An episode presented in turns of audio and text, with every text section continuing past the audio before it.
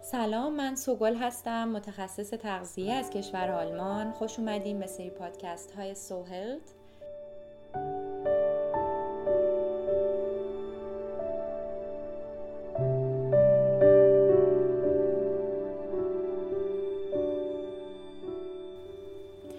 برای هر آنچه که انجام میدیم و پروسه که در داخل بدن ما اتفاق میفته به انرژی نیاز داریم که اون رو از گروه های اصلی غذایی که درشت مغذی ها هستند دریافت می‌کنیم. اونها شامل کربوهیدرات ها، چربی ها و پروتئین ها میشن که حالت خوشبینانه برای تقسیم بندی این گروه های غذایی برای فرد سالم به صورت متعادل در طول روز به این صورت هستش. 50 درصد کربوهیدرات، 30 درصد چربی و 20 درصد پروتئین.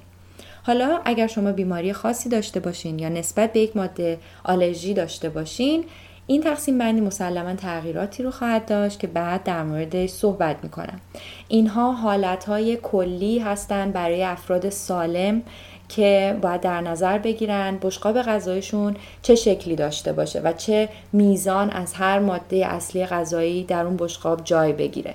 اینکه دقیقا برای شما با وزن ایدئالتون با قدی رو که دارین با پارامترهای خونی که دارین چقدر باید مصرف بکنین رو در اپیزودهای آینده به صورت مفصل صحبت می‌کنم.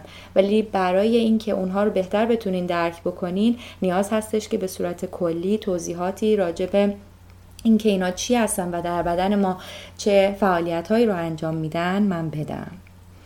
اول از همه از کربوهیدرات صحبت می کنم که مثل یک سوخت برای موتور بدن عمل می‌کنه.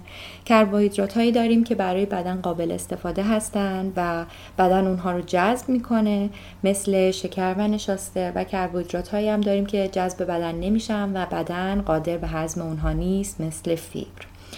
مهمترین نقشی که کربوهیدرات در بدن انجام میده تامین انرژی مورد نیاز برای مایچه ها و سلول های مغز هستش. از طرفی با بالا بردن سوخت و ساز چربی ها مانع هدر رفتن پروتئین به عنوان منبع اصلی انرژی میشه. کربوهیدرات ها رو اگه بخوایم تقسیم بندی بکنیم کربوهیدرات های ساده مثل شکر که معمولا شیرین هستند خیلی سریع به بدن انرژی میرسونن و قند خون رو هم به سرعت بالا می‌برن. گروه دیگه کربوهیدرات های پیچیده مثل نشاسته هستن که مزه خونساتری دارن اونها بیشتر در غذاهای نشاسته‌ای نونهای سبوسدار، قلات و حبوبات هستند که همگی سرشار از فیبر هستند. پس فیبر هم در دسته کربوهیدرات ها قرار می‌گیره که برای بدن مقابل هضم نیست و سیری زیادی رو در افراد ایجاد می‌کنه. از مواد غذایی سرشار از فیبر می‌تونیم قلات کامل، سبزیجات، میوه و حبوبات رو اسم ببریم. برای کسایی که مصرف فیبر کمی دارن مهم هستش که مواد غذایی با فیبر بالا رو به بشقاب غذایشون خیلی آروم آروم اضافه بکنن. با توجه به نوع حز و گوارشی که شما دارین حدودا در روز به صورت میانگین سی گرم فیبر برای بدن لازم هست. نکته مهم این هستش که کربوهیدرات های ساده فیبر خیلی پایینی دارن. پس سیر کنندگی پایینی دارن و باعث اضافه وزن میشن مثل شیرینیجات مواد غذایی با آرد سفید. پس اگر می‌خوایم کاهش وزن داشته باشیم بهتره که به بشقاب غذاییمون غلات کامل سبزیجات که فیبر بالاتری رو دارن اضافه بکنیم.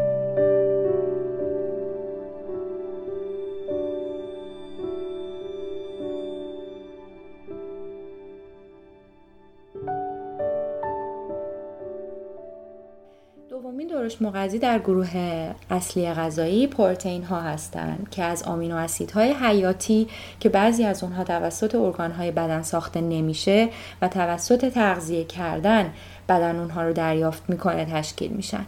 میزان دریافت پروتئین روزانه تقریبا یک گرم به ازای هر کیلوگرم وزن شماست. یعنی اگر وزن شما 60 کیلوگرم باشه شما در طول روز نیاز به 60 گرم پروتئین دارید. که ایدئال این هستش که این میزان رو در وعده های غذایی مختلف در طول روز تقسیم کنید.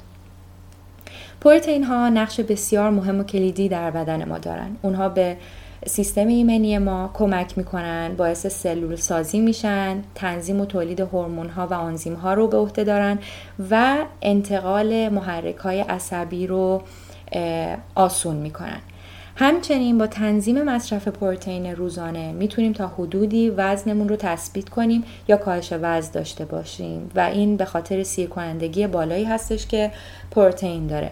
اما در مورد فواید و ضررهایی که مصرف بالای پروتئین در رژیم های غذایی مختلف داره حتما مفصلا صحبت می‌کنم که چه نقشی داره مسلما در رژیم های زیادی ازش استفاده میشه اما به عهده شما هستش که بتونین تصمیم بگیرین آیا این ریسکی برای سلامتی شما داره یا نه.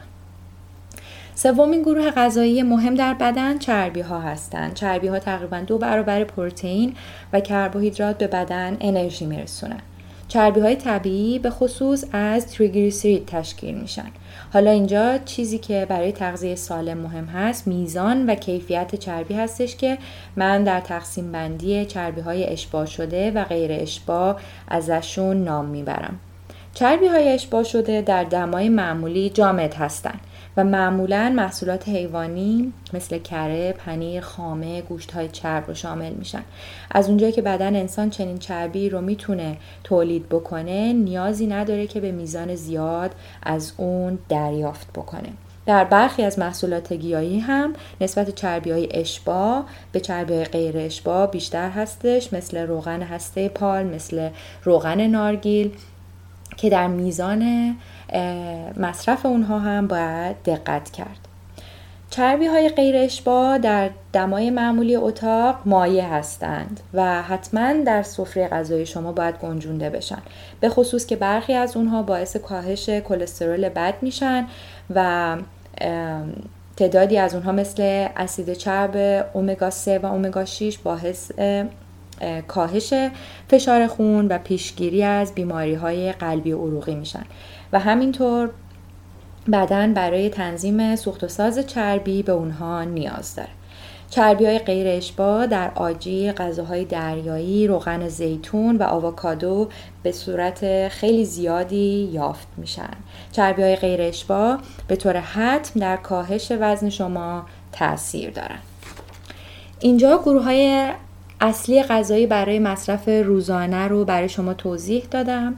در آینده مفصلتر در رژیم های غذایی مختلف بهشون می‌پردازم به کمی و زیادیشون و ضررها و فوایدی که برای بدن می‌تونن داشته باشن.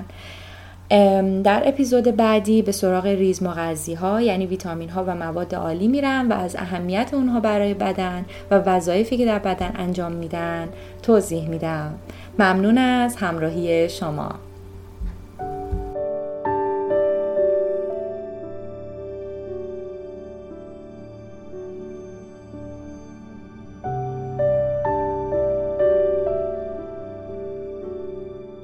برای در جریان قرار گرفتن از اپیزودهای بعدی سوهل پادکست رو سابسکرایب کنید.